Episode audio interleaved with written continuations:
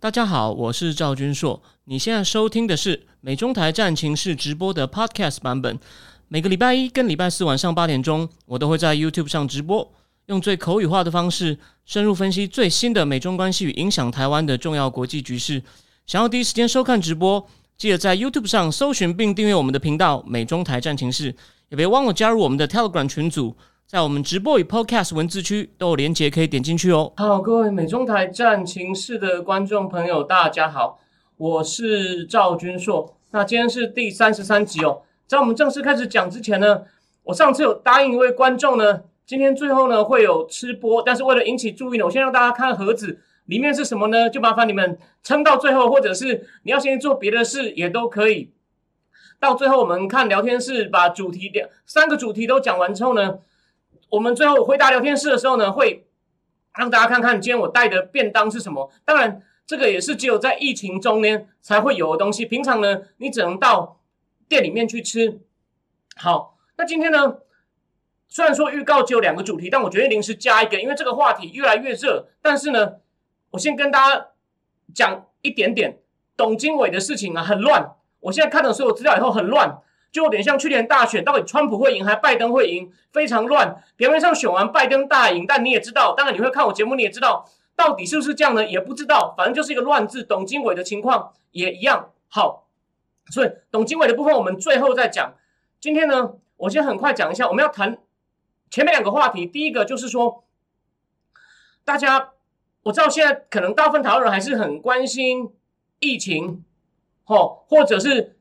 第二个我们要谈的话题，就香港这两天发生一些令人蛮难过的事情，就苹果日报被用很残忍的手段干掉了。但是中共因为越来越不透明哦，我们只看到他在外面做坏事，我看到他的战狼外交官在外面更加鬼吼鬼叫。其实他内部的问题呢，其实是越来越严重。他在那鬼吼鬼叫，就是想要遮住他内部的问题。当然，内部问题到底是什么呢？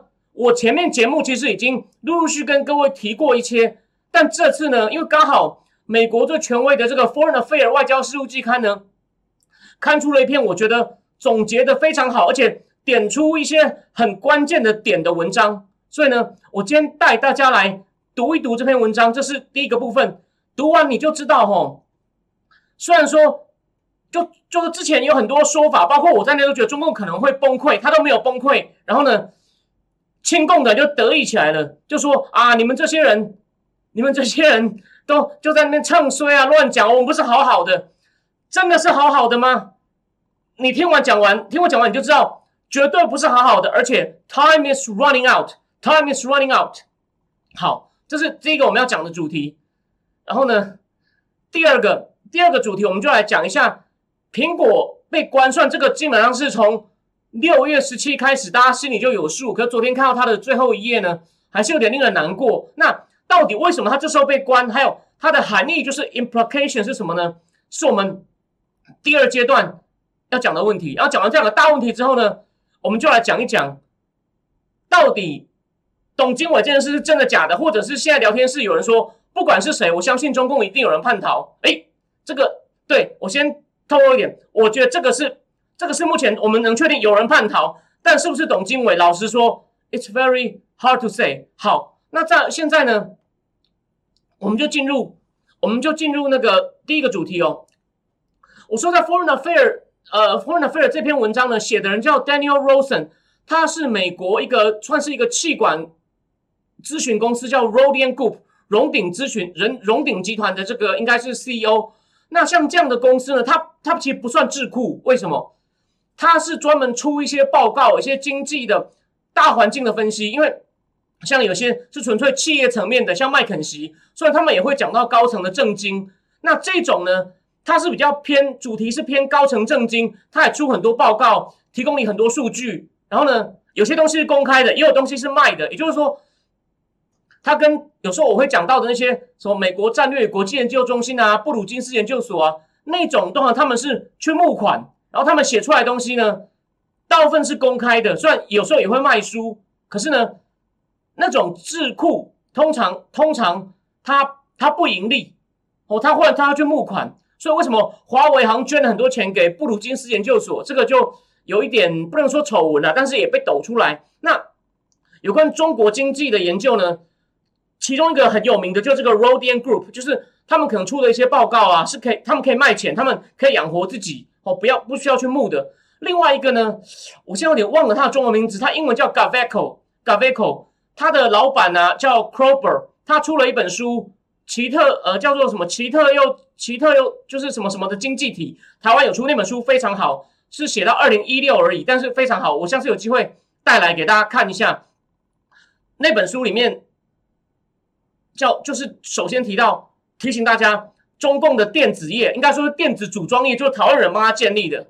他只是组装业，所以为什么会被美国打那么惨？他他没有高科，他没有高科技。好，那这个荣鼎这个 Rodian Group 的 Daniel Rosen 呢？他在文章中讲了什么？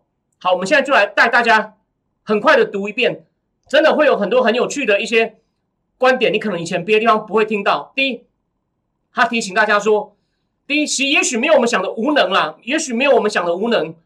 他这上任后的改革呢，就是四个字。屡战屡败，一受挫就往后退，然后呢就装校委，还是说哦我们改革推进的很好，呃很成功哦，所以我我我雄才大略啊，然后呢，所以呢，因为都改不成功，所以问题一直在累积。那这个 Daniel Rosen 直接认为中共的时间已经不多了，那投资人或是商人还有外国政府呢？都在粉饰太平，就是跟着他们一起说：“哦，你们改革已经很成功哦，哇，人民生活越来越好，国际地位增强。”或者有一些人比较理性的会说：“啊，我知道他没在改，不过他有本钱。你看嘛，常常听到嘛，内需市场很大，很多人还是来投资，对吧？对吧？国际形象蒸蒸日上。”然后他认为，习近平呢，他还有他觉得他还有还有十年的时间来对这个经济模式来做一些修补，或者是就像补破网一样。这个观点不是只有他哦，其实，在外交事务的最新一期，还有另外一篇文章，也是一个是另外一个，就是我讲的那种智库需要募款的智库的研究员叫 Judy Blanchett，他写了一篇叫《She's Gamble》，习的赌博，他也是讲哦，他是从另外一个有点像又不一样的观点，是在说习近平现在的行为啊，为什么也是因为是，就是说他们你看，所以同一件事，他们有一些不一样的解释，就是社会科学有趣地方。他这个 Rosen 是说。习近平觉得自己还有十年，还算多。可是这个 Judy Blanchett 会说，为什么习近平会做出一些会被我们笑为总加速师的行为？所以他觉得时间不多了，他剩十五年左右。所以为什么他要让自己变，先去除任期限制？因为他要抓这十五年时间，赶快改造中共，修补缺点。所以从不同的角度，共同的一个问题。那那篇文章我有机会改天再讲，但都是所以这期的外交事务，其实这还是美国顶尖的期刊。所以一样，虽然他常常对川普很不客气，我甚至我觉得不公平的批评，可是他还是有很多高手都会发文章，所以我还是都会跟大家分享。所以我们虽然有立场，但是我们不偏颇。OK，这就是我这个节目的。如果你是第一次看的话，这我先就趁这个机会讲一下。好，然后再来，这个 Daniel Wilson 就反驳一个观点，反驳一些那种美国那种非常鹰派的人，比如说像 Peter Navarro，然后甚至像班农，他说有鹰派觉得啊，中共从四十年来一直在欺骗美国，没有真心要改革。因为这个其实也不能算错。如果你去看白邦瑞，我在我在节目里面也秀过百年马拉松，中共一直在欺骗美国，他的意图没有错。不过在经济上呢，哦，他的确是有一阵子曾经很努力在改革，让他的经济更市场化，这是没有错的。所以以经济上来说，你不能说他在骗人。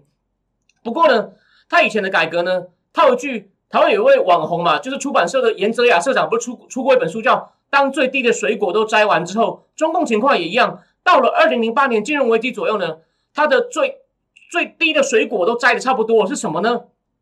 其实客观的说，邓小平哦，有人批评他，虽然大家都觉得他很伟大，我也觉得他有功劳。不过呢，他做的事很简单，他其实就是把六，他把一个东西不准这样搞，那个六个字叫叫乱命令、瞎指挥。中共以前就是政治至上，然后那些书记啊什么也不懂，一上来就是像。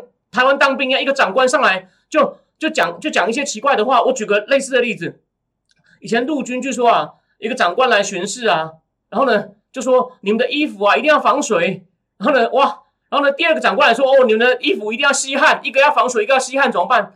把防把吸汗的衣服穿在里面，把雨衣穿在外面，就变得很蠢。中共的台湾是仅限于可能是陆军哦，空海军至少基层好一点。中共是有在毛泽东那时代，整个国家都是到处都是这种鸟事情。邓小平就是出来说，我们要跟外国学习，西学跟努力跟外国人，甚至台湾人、香港的日本人学习技术管理等等。然后呢，停止政治挂帅的这种瞎指挥、乱命令。所以呢，他减少国家干预，哦，撤除各省之间的投资障碍。以前各省有很强的保护主义，然后以前官员的乱收费，哈，什么都全部把它撤掉。所以呢，就是。放开就是引进市场力量，让让民间的力量自己成长起来，所以那个叫做最低的水果。这个你可能也知道，你可能好。那我们再来就要讲重点了。所以到二零零八年左右呢，他比较容易的改革完了，再来他要做什么？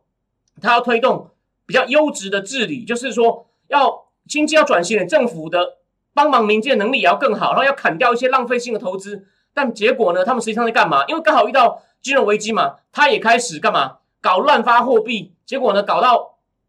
每年的这种债务的那种债务的利息支出哦，在四年内啊，从三兆人民币吹气球膨胀到八兆。那现在的经济成长率已经剩下个位数嘛，然后政府投资报酬率也不断在下降。等一下我会给你具体的数据。所以呢，它基本上是卡在一个，它基本上是卡在一个所谓的中等收入陷阱里面。什么叫中等收入陷阱？很简单，就是你脱离贫穷了。虽然我觉得中国大陆还是有穷人，而且还不少，但是。客观来说，它就是你抓一个平均的人，他是比其他的那种所谓的发展中国家是好不少。然后他大城市其实至少以市中心，因为我也住过，是还不错。像上海市中心，某些地方远远超过台北，这也没什么好否认的。但是呢，你全国要在都要拉到先进国家。我举个例子，我我我们我以前常去日本出差，我有个朋友。他已经住在离东京市中心二十几公里的地方，就是已经是很郊区。他住在神奈川县，我跟他约在他家附近的地铁站，然后带我去家附近绕一下，一样很干净漂亮啊。但是你你中共，我我我住上海，我住在市中心，虽然我是住市中心的破烂的地方，我到了离市中心二三十公里的地方，就那就是个开发中国家了。我想在大陆工作过、长期出差的人，你知道我在讲什么，所以一样，他就陷在一个中等收入陷阱。然后再来，我们就来看一下 Daniel Rosen 如何回顾。中共如何滥发货币，跟各种改革改了一下，又又又失败。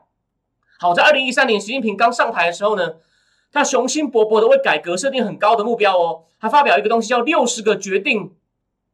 而这个呢，他一发表后，台湾的还有一个媒体哦跟风，我上去吹捧他哦。你一定想不到，就是现在纸本刚停刊的新新闻，新新闻的时候出了一个封面故事，然后就写说，习近平的六十个决定呢，影响中共十年发展，左右亚太区域发展，攸关你我财富分配。你看这三句口号，现在中共十年发展怎么样啦？左右亚太区域发展，他把所有人几乎都得罪光了，好吗？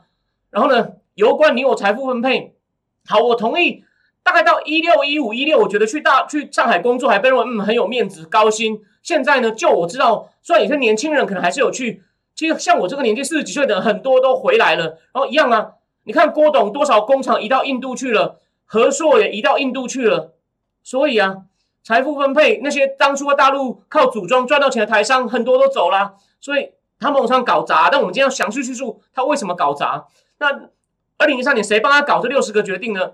就是刘鹤。那刘鹤现在要扛一个更重的贸易谈判，他签了一个上权辱国的，最后哭丧着脸去白宫签。现在要搞半导体，这更好笑。但那今天不是我们要讲的重点。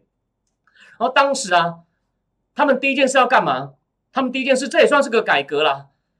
他们要对很多有高风险资产的银行体系开刀。为什么叫高风险资产呢？就是这些银行会卖一些短期的高收，就是高给高利息的财富管理产品。然后他们拿到这个钱以后呢，去投资投资一些更风险更高的长期资产。然后人民银行觉得这样太危险，就决定砍给这些银行的放贷额度。结果呢，这些被吓到的银行也开始拉高他们短期借贷的利率，从大概就有些银行。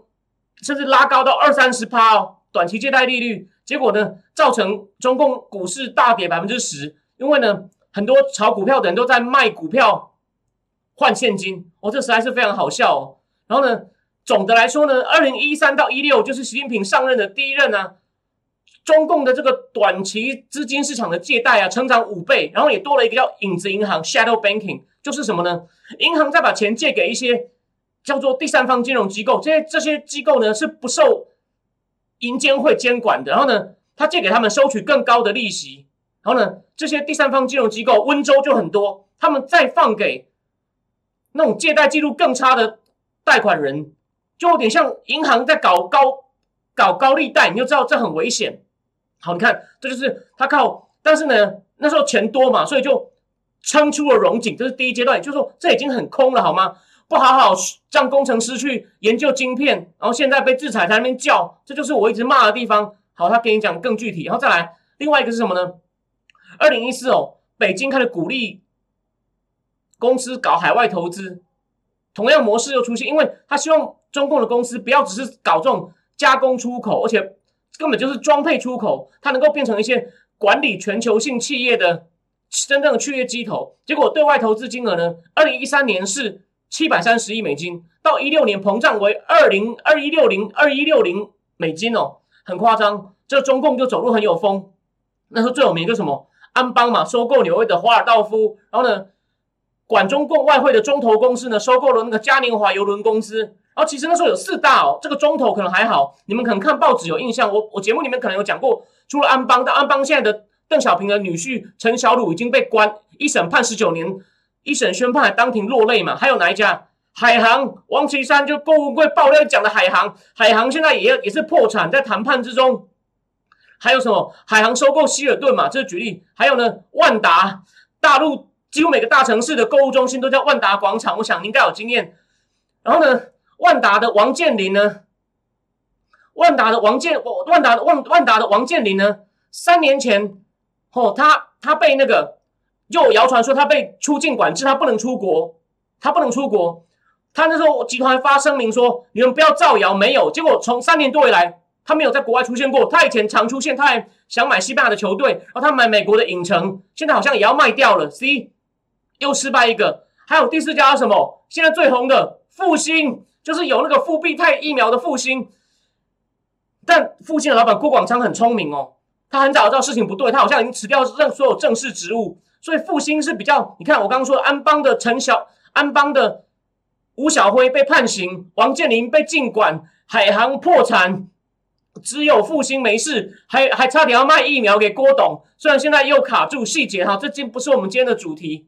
所以呢，结果呢，他们开始大略在海外大肆收购之后呢，把中共的外汇从四兆弄到剩三兆哦，中共马上开始收紧。大家不要以为三兆很多哦，他现在这个三兆里面还有很多是外债或是外来投资，人家随时可能要拿走，虽然他不让人家拿走，你就知道。好，再来，他们本来也想搞税务改革。哦，这是另外一个中国开始动作很大的领域。在二零一四年的六月呢，中共政治局他们同意一个全国性的所谓的财税改革计划，要财政部约束地方政府的借贷，可能还要考虑征房产税。而这个改革本来应该要在二零一六就完成，结果呢，到现在进展很有限，地方债还是持续增加。我前面节目有没有讲过？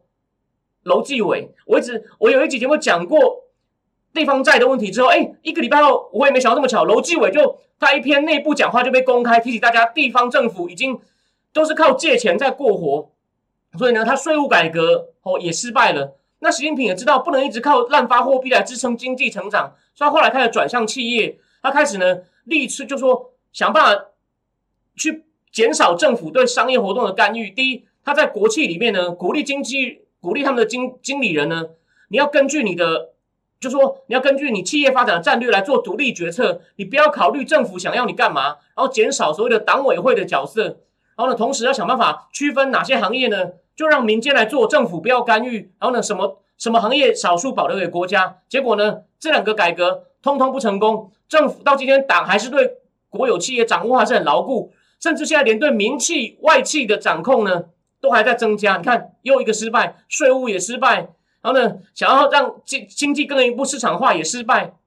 然后后来呢，因为他们国企借债太多，所以他们中共想怎么解套呢？想靠债券市场来帮国企去杠杆，就是不要跟他们的政府控制银行借那么多钱。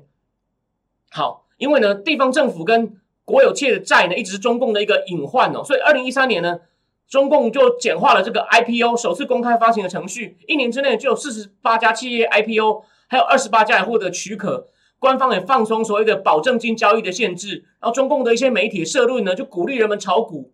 结果到二零一五年呢，二零一五年六月呢，忽然官方放出讯息，我们不支持你们在股市炒作，泡沫破了。结果一个月内市值跌掉三分之一。那时候习近平 还就是经济学拿他当封面，他非常不高兴。我就他在撑住一个不断往下掉的线，这样子撑住那个线，习近平很不高兴。结果一直到今年哦，指数还是比二零一五那个炒股的高峰低百分之二十五。所以呢，他要活络这个债券市场也失败，第三个失败。再来看银行，二零一五年这个人民银行希望那个放他们的贷款利率能够放款贷款的利率能够自由化，因为结果呢，他一开始就一开始这样定，他说你银行可以比我们人民银行的基准利率高百分之五十五成啊，五成的这个比例来放款，然后之后还完全表面上说去除利率的上限，但他害怕小银行过度竞争，比如说。把吸收存款的利率很高，然后呢，还有就是或把那个放款利率也也往下拉，让国有银行活不下去，或者是就是或者是贷太多钱出去，因为利率低嘛，大家就狂贷，所以造成怕带来这种金融不稳呢，又把这个所谓你你比官方人民银行定的汇率或者是国有银行的这个利率呢，不能超过它的五十，比如说国有银行是四趴，那你就不能超过六趴的，他把这个。潜规则呢，又把它严格执行，所以这个限制到今天一直都在。所以它表面上的利利率自由化，银行还是不能自由竞争。你看又失败一个，所以你看它的金融到现在还是很原始哦。我脸书上以前有一个人，他蛮亲共的哦，但是连他都他都承认中共的金融还不行。然后再来讲到国外，他希望哦金融就是他来推动金融自由化，能够让国际货币基金承认人民币是该机构的准备货币。并把它纳入哦，就是所谓的一篮子货币，因为它这样讲简单说就好，这个有点复杂，细节我也没有到懂，但我大致懂原理。在 I F 里面，各国的投票权还有各国都有一个东西叫特别提款权，它怎么弄的？你先不要管，因为我也还没完全搞懂，但我大概知道原理。每一国都有个特别提款权，然后呢，你可以根据你特别提款权的大小，它投票不是一国一票哦，是每个国家占百分之几哦，然后你还可以利用你的特别提款权的大。有多少呢？跟其他国家去换外汇，就让主权国家之间去交易他们的，比如说我缺美金，然后呢，我可以用我有多少特别提款权当抵押跟你去换。那它的特别提款权的，就是会跟它有一个一篮子货币，美金、欧元、日币，后来要加了人民币，这四种是它构成它的构成这个特别提款权的，就每种货币占一定的比例，你大概知道这样就好了。人民币是。二零一五才加进去的，然后呢？为什么他会希望加进去呢？因为他只要被认可为国际货币呢，其他国家就愿意多买人民币计价的金融商品。那中共金融市场虽然我说还很原始嘛，对外资就比较有吸引力。可是问题是，当初国际货币基金有规定，你要纳入变成我们这个特别提款权构成特别提款权的一篮子货币呢，都是要自由使用、自由兑换兑换的货币。可大家也知道，中共。人民币不是自由兑换，我想汇多少就汇多少，而且限制越但限制越来越严是这几年。二零一五年呢，中共为了绕过这个限制呢，他又你可以说他作弊，他就跟 IMF 说，人民币在香港的离岸市场，所谓离岸就是指离开离开北京或离开上海，是满足这个条件，在香港可以自由兑换、自由使用。然后在香港那时候的人民币这个离岸市场的波动呢，它每天人民币可以这样上下起伏的，会比上海大。OK，可是呢，二零一五年八月。中共把人民币贬值，想要让上海跟人民币的就两地上海跟香港的人民币的价值一样，结果竟然造成资金外流，就引起恐慌。我好像之前节目讲过，我提醒大家，他好像在一个礼拜内跌了五趴。为什么我那时候记得那么清楚？我那时候帮我的客户，他把钱给我，因为他不懂怎么样把钱汇出去。结果我我我慢了三天，跟他讲不好意思，多跟你收几百块，因为汇率变了，是会造成资金外流。他人民币贬值造成造成资金那时候恐慌性的外流，所以说虽然后来 I F 在同一年的十一月还是同意把人民币纳入所谓的它一篮子货币里面呢，但人行已经决定放弃把香港作为一个自由化的这个人民币市场，然后呢，他要把那个人民币在香放在香港寄放的人民币呢，把它吸回来，所以让香港变成一个交易量很小的交易中心而已。OK，所以呢。到现在，每天在香港交易的人民币量还是很少。人民币在国际交易里面的比例呢？前几年还有到三四哦，现在都降到不到二喽。然后呢，外汇存底大部分都用美金、欧元嘛，顶多一点日币嘛，用人民币的呢也非常少。中共还是你看外汇管制，我前面讲过嘛，这几年汇钱出来越来越困难，所以他对外的对内的改革失败，对外的改革，对外的改革也也失败了，哦，也失败了。好，然后呢，到了二零一六夏天，就我刚刚说的三四五六一直滥发货币嘛，这个又是刘贺，刘贺跟中共大高层担心这个高风险贷款呢会造成股市泡沫跟银行间的金融危机，说二零一六他们开始做去杠杆化，虽然我一听到批评中共，这个是非常非做不可的，就央行呢就先把这个短期的借贷利率定得更高，然后呢拉高利率到。初步决定，我们想要放出去的款的规模不变，然后呢，禁止银行把资金放在第三方监管，就是影子银行里面来逃避监管。结果呢，造成放贷的数量严重下降，结果呢，严重影响到经济发展，因为没有钱了就没办法盖房子。哦，因为他们后来才发现，这些影子银行哦，不只是搞金融投机，他们还融资给地方政府做房地产开发，或者是搞基础建设。所以你你把利率拉高，他不借钱，哇，经济成长就没了。所以你就知道有多严重，所以北京怎么办？只好放手，再度放水，扩大放款规模。就是说，你要去规范金融体系的这种改革呢，又失败了。好，那最后一个呢，就是比较自由的市场。那最近控制又明显是什么呢？就是我们之前节目也讲过的，对金融科技公司开刀哦。那比如说，北京对阿里还有腾讯都寄出一些反垄断的。处罚嘛，也搁置了蚂蚁金服和上市。我前面节目讲过，兴趣的人可以去补一下。那这些公司呢，在二零一零年的前几年呢，都是不太受到严格监管的哦。那希望呢，他们能够促进，就说贷款给多一点之前跟国有银行贷不到的人哦，也能够逼那些国有银行能够变得更市场化。然后呢，是有一定的效果。这些公司呢，一步一步的让更多人享受到他们无法获得的金融服务哦。但是呢，也带来风险。二零一八年。P to P 嘛，网络借贷平台，它就是吸收一些民间的民间的存款，给你比银行更高的利率，然后用更高的利率贷给需要的人。但结果呢，有很多贷贷款的人违约的时候，你投资人就抗议，他们还跑到北京市中心去抗议哦，因为他们以为这些平台是有政府担保的，所以呢，政府就开始取缔这些平台。这也就是等于是对蚂蚁金服在今年下手的一个前奏。哦所以说，它虽然减少了金融风险，可是呢。一些中低收入者呢，又更难取到贷款了，所以还是有副作用。所以呢，这个 Daniel Rosen 就告诉我们说，从以上对每个政策的叙述可以看到哦，他每次改革都弄出一些小型危机，而在它演变为更大危机之前呢，政府就出手退回到高度控管的老路。那官方会说，我们没有任何改革失败，政府依然严格遵守改革开放。结果呢，到二零二零年的十二月呢，习近平又吹嘘说，我们已经展开了两千四百八十五项的改革。而且都及时达，已经都大部分都及时达到党设定的目标。然后呢，到今年一月啊，《人民日报》说有三百三十六项高度优先的改革都基本完成，并且宣扬说，在习总书记的英明领导下，我们在全面深化改革上都有正大突破。所以你看，武功盖世啊，英明神武啊，真的是这样子吗？我们实际上哦，习近平上任来，债务已经从占是 GDP 的大概二点二五倍，现在已经上升到至少二点七六倍，也就是说快要三倍了。在他上任的时候呢，你要每投入六块人民币才能够换取一块人民币的产出。到今年呢，到去年你要投入十块才能够产出一块哦，你就知道它的效率、生产的效率越来越差。然后呢，经济成长率你看嘛，已经他上任之后还有将近十九点六，现在呢已经掉到疫情前也都已经不到六了。然后呢，而且呢，生产力的增加对 GDP 的贡献越来越低。就是说，什么叫生产力的增加？就是。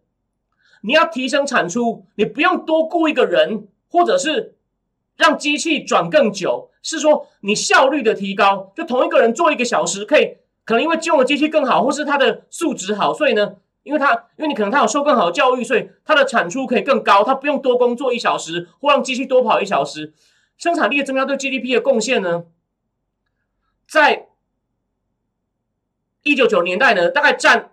大概占，就说对 GDP，GDP 的成长有一半是因为它生产效率更高。到二零二零两千年的第一个十年还占三分之一，到目前它六的成长率大概只有一是来自于就是用生产力生产效率的提高，其他都是靠我刚讲的灌钱，这样这样子硬硬硬硬弄出来的。甚至这 Daniel Rosen 还说，有更悲观的估计是生产效率的增加对 GDP 成长的贡献可能是零。所以呢，他说这种种现象都告诉我们，经济成长已经失去动力。OK，所以呢，但是呢，再来重点又来喽，再来就是他他很独到的观察哦，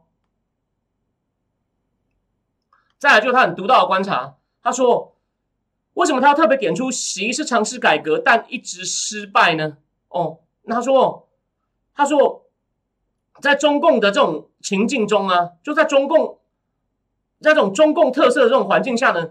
感受是很重要的。他说，只要投资者、商界跟其他政府认为习是不屑改革，觉得我们可以往后拖，我们有中国特色，我们了不起，我们跟我们我们不走西方路，我们跟西方不一样。只要中共还是能成长，就是我不管多没有效率，多灌多少，多投多少钱下去，只要能看起来能制造出一些成长来，他们就会为北京的模式背书，并进去投资。所以我讲了，比如说商业界老板或者气管顾问公司就很乐观的说，哇，内需市场还很大。只要每个人，还有我目前还有两三亿人，可能他对这个消费品还是零。我们只要能够让这两三亿人开始消费，所有市场值得投入，他也不管一些不改革造成的风险，就是说装没看到国王的新衣。但是如果你要他们去真的直面，就是不要装看不到，其实习根本改革都一直失败，现在经济已经沦沦落到所谓的低生产率，而且充满管制，而且呢，甚至对外商不利。他们就会犹豫，就算不是马上退出，而且会先要求北京改革，他们才放心投资。所以现在有点情况是什么？五个字嘛，他有句老话：上下交相贼。我假装骗自己说中共更加不一样，没关系，他他前景还是很好的。对面前这个危机，他说没关系，中国更加不一样。所以反正就装死或国王的新衣。那到底习还能撑多久呢？就说他到底他可以拖多久？不要不要进行。你要脱离中等收入阶层，一定要大胆改革呢。这个 Daniel Rosen 点出三个东西，说他的时间不多，为什么？他认为你你你再不改不行，问题会出来。哪三个东西呢？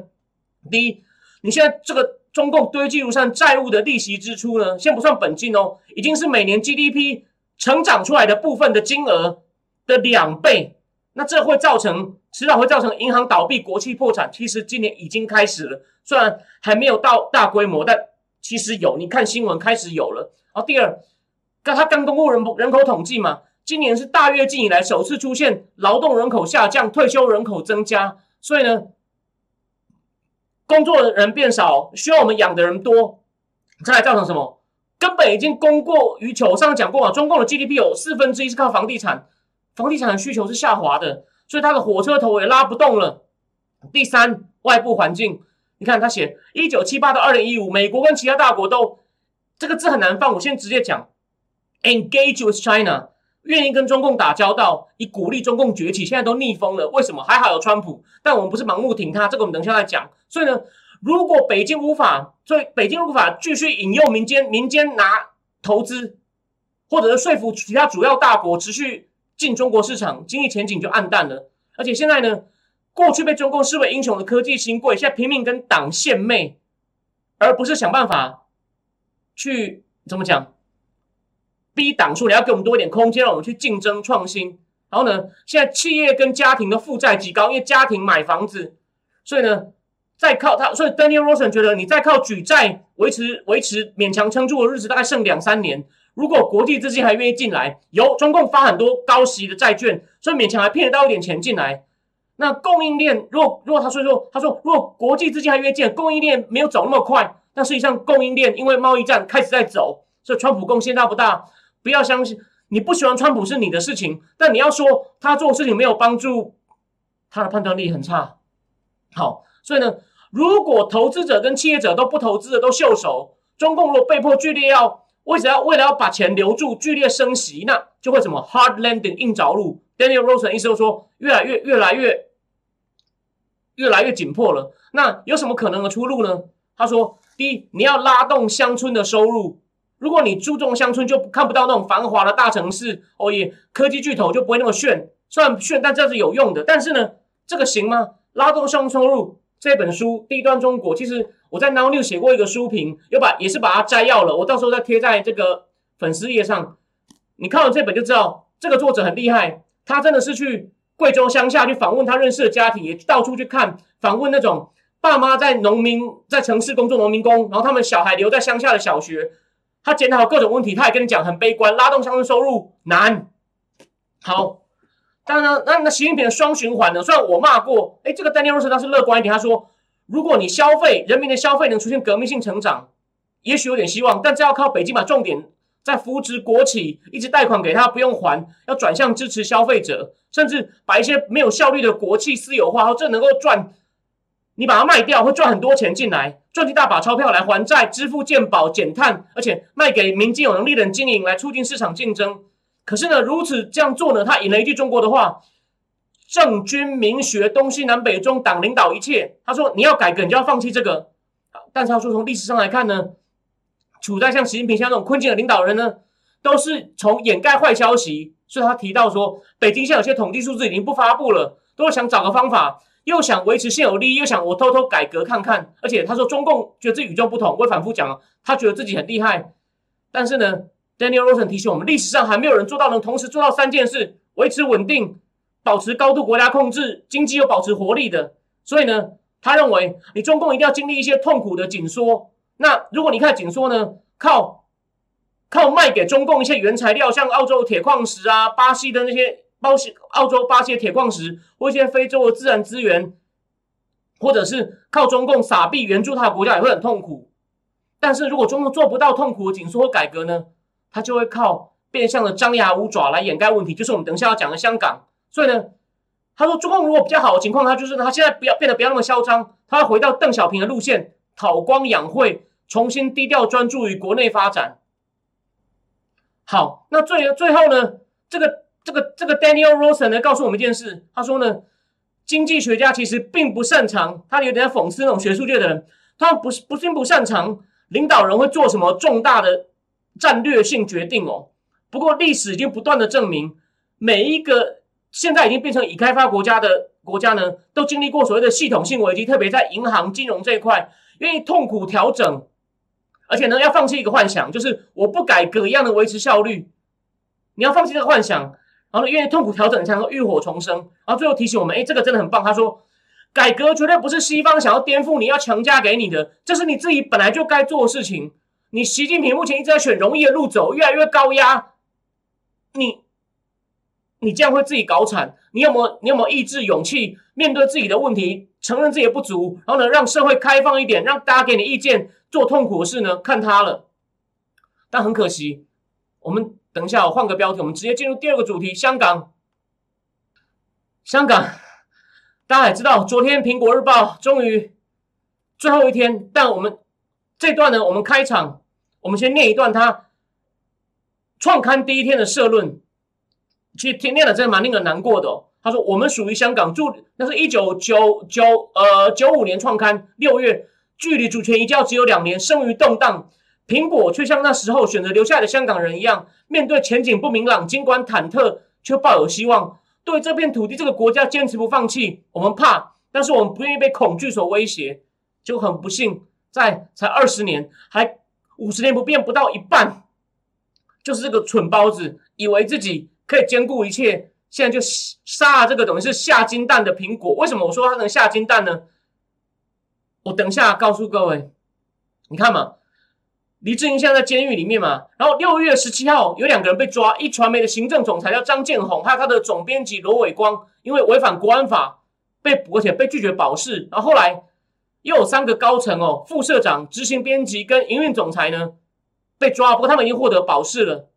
可是呢，你不要以为这样就完喽，被迫停刊就完喽。包括后续案件的审理跟判刑，一传媒剩余的资产怎么处置，基本上还是处于这种所谓的步步紧逼的这种窒息。压迫，所以他最后一天的社论，他这样写，我只讲一句哦，真的是看了很令人难过。他写苹果被埋葬在泥里面，种子却成长成树，却长成满树更大更美的苹果。永远爱你们，永远爱香港。OK，那大家有想过为什么中共知道下狠手？因为你会发现，大家只关心现在发生什么事，觉得难过，骂一骂中共。有没有想过 Why？我觉得很多你在主流分析上你看不到，因为。他们不好意思，他们不好意思承认一件事情。大家不要忘了，因为他们之前太乐观。什么？就是我上上一集节目讲，而上一集点击率有点少，请大家没事帮忙看一下，我推荐给你朋友。六月十三才开完 G Seven，我念一段给大家听哦。我记忆力没有好，没有我没办法记住哦。第四十九点，你看我说了，只有长达七十点联合声明就是放屁，就是什么都讲，但什么都不做。第四十九点，哦，他讲了，我们会 promote our value，推广我们的价值，包括呼吁中共尊重人权和基本自由，特别和新疆。特别特别特别跟新疆有关，还有这些权利自由，还有高度自治，在香港的这些权利自由跟高度自治，然后呢，这也是中英联合声明所规定的。看起来我就讲了嘛，我上礼拜问你们那我那酒爆气，我痛骂一个人叫校鼠，他已经封锁我了，说这才叫正常，这才叫结合盟邦，世界变得多好，放屁！六月十三七个工业国这样讲完，今天他就这样侮辱你。这个香港言论自由代表，我们套一句新加坡网和王雷的话，我屌你呀！中共根本不屌你啊！我觉得就像我前面讲的，他觉得我什么都可以兼顾，你我才我才我把你这七个人在那边手牵手看起来很好，当放屁，他就是看准你们就是一些纸老虎，就发生了。但台湾的主，我上礼拜我已经批评过台湾的主流媒体就，说哇，防共阵线来了，这不就是直接把你脸上打下去吗？所以。有些人觉得他可能跟七一党庆有关，我不认为，因为七一党庆你闹这么大的丑闻，国际新闻，他就证明给你看，我丢脸也要搞你。所以你真的觉得拜登的机器有用吗？还有，但不只是苹果，为什么？不只是苹果，他驱逐了台湾外交官，你有发现到？然后甚至连这几天汇丰还出现一个很诡异的消息，连汇丰大家就说网络银行。跟什么流动资流网上理财跟流动理财的应用啊，可能在香港之外不能用，就等于要建一个金融防火墙。你你香港的钱，你可能你离开香港，你不能在网络上联网了。虽然汇丰出了一个声明澄清，但是有厉害的分析家，我只听他这个我也没有把握。他七月二十六他说他会重整有关网上理财跟流动理财的一些条条例。有人斩钉截铁说，你看七月二十六以后。他把这个两两个条例重整以后呢，说不定香港之外，你人离开香港，你就不能用费汇丰的香港，在香港的这个理财的这个服务了。所以你看，开始可能要开始弄金融防火墙了。这我不一定对。我们一个月后节目，我们再来看一下。所以你看，他是有一连串的动作，就是他觉得我可以不给你你们西方人觉得的自由，我一样能够繁荣，对吧？他就是跟你对着干呢，他根本就他根本就没有在怕你。不过在我看来，我好的想，就是习近平真的，他脑子已经，他已经被蒙蔽了。我们要注意到这件事哦。习近平这是用这么粗糙的手段，除了驱逐台湾外交官，他他这次不是靠法律或是靠审查，他是直接靠政治权力赤裸裸去抓人哦。而且抓人也就算了，他后面还为什么苹果日报就算他的高官被抓，他脸上可以营运，为什么现在营运不下去？他是掐断所有营运必须的环节，冻结公司账户，不让黎智英行使他。身为一个大股东，拥有投票权，黎智英有百分之七十二的股份哦。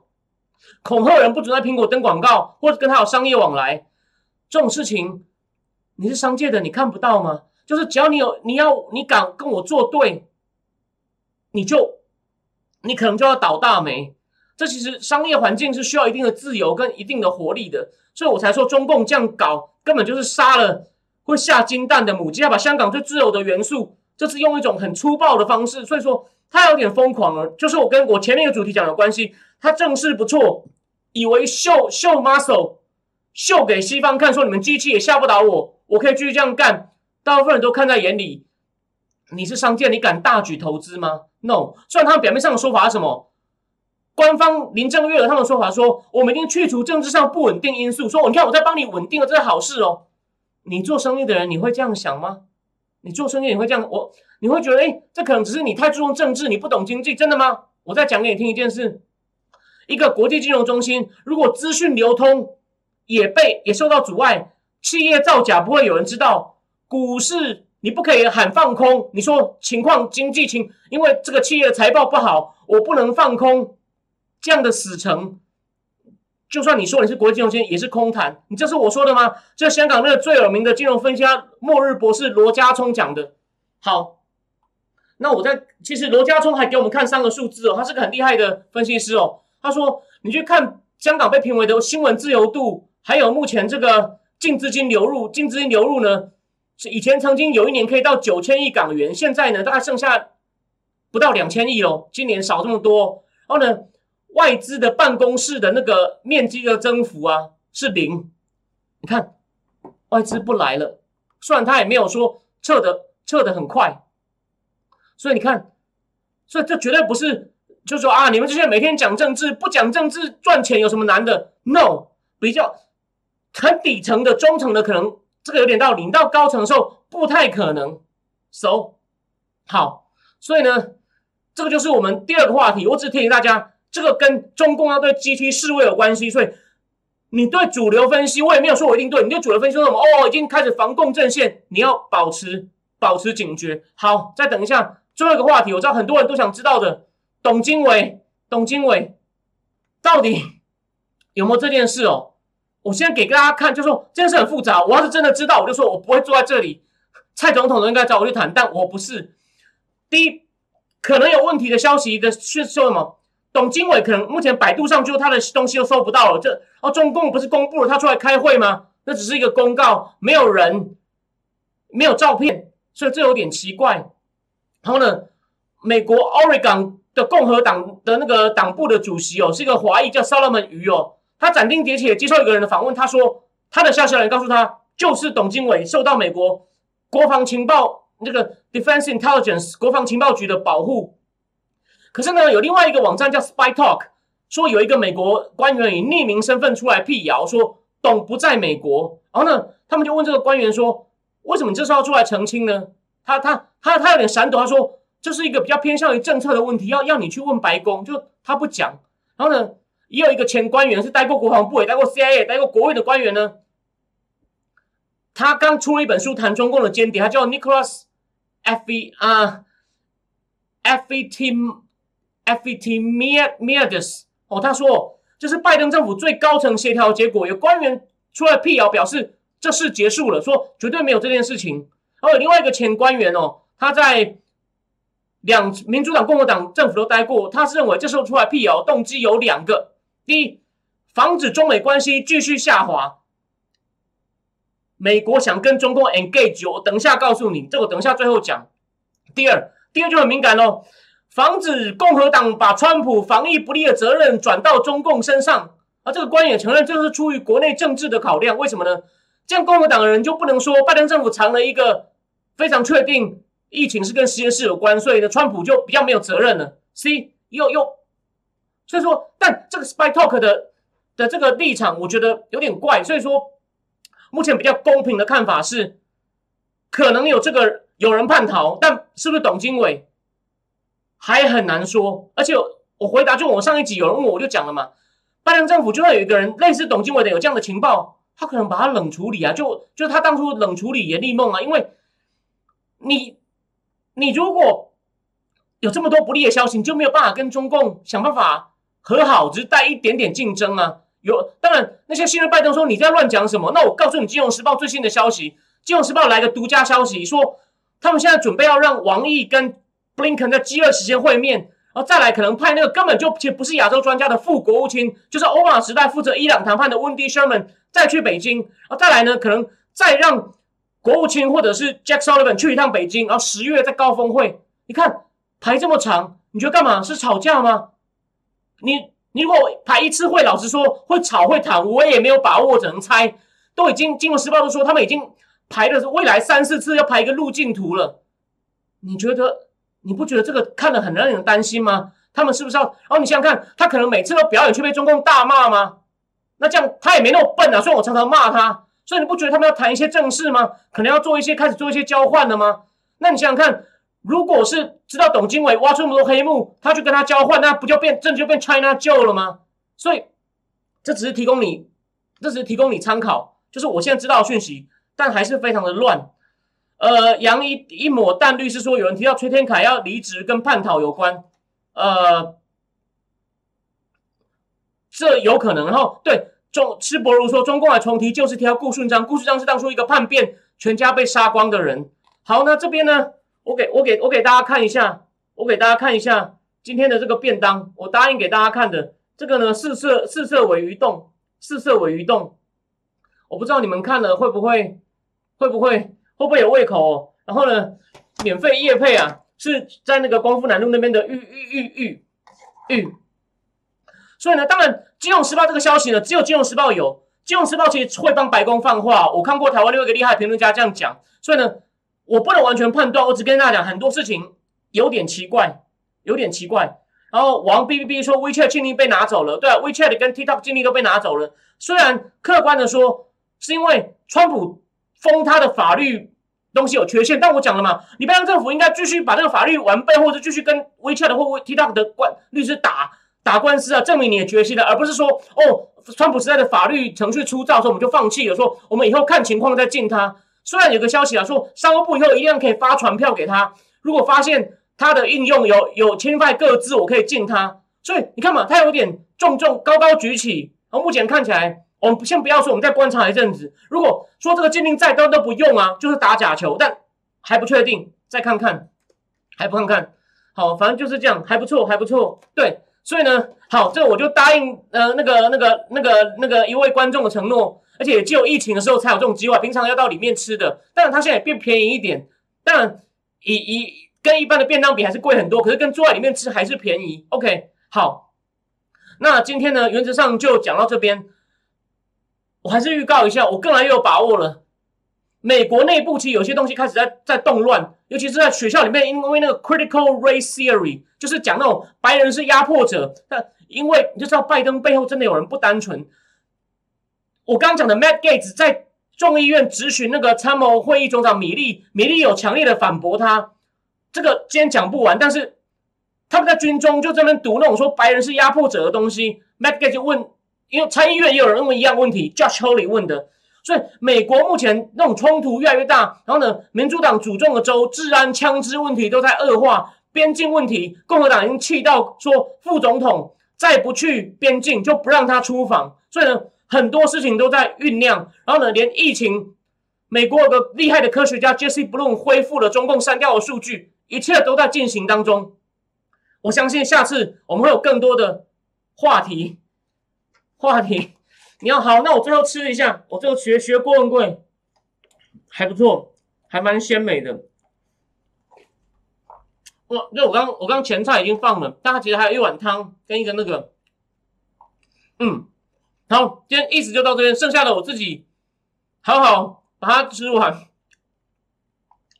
那个下次如果疫情快要结束以前，我们就庆祝一次，我就边吃边播，我们就一半时间边吃边播好了。好。今天讲到这边，非常谢谢大家的收看，希望今天内容对大家有帮助。我们下礼拜一再见，晚安。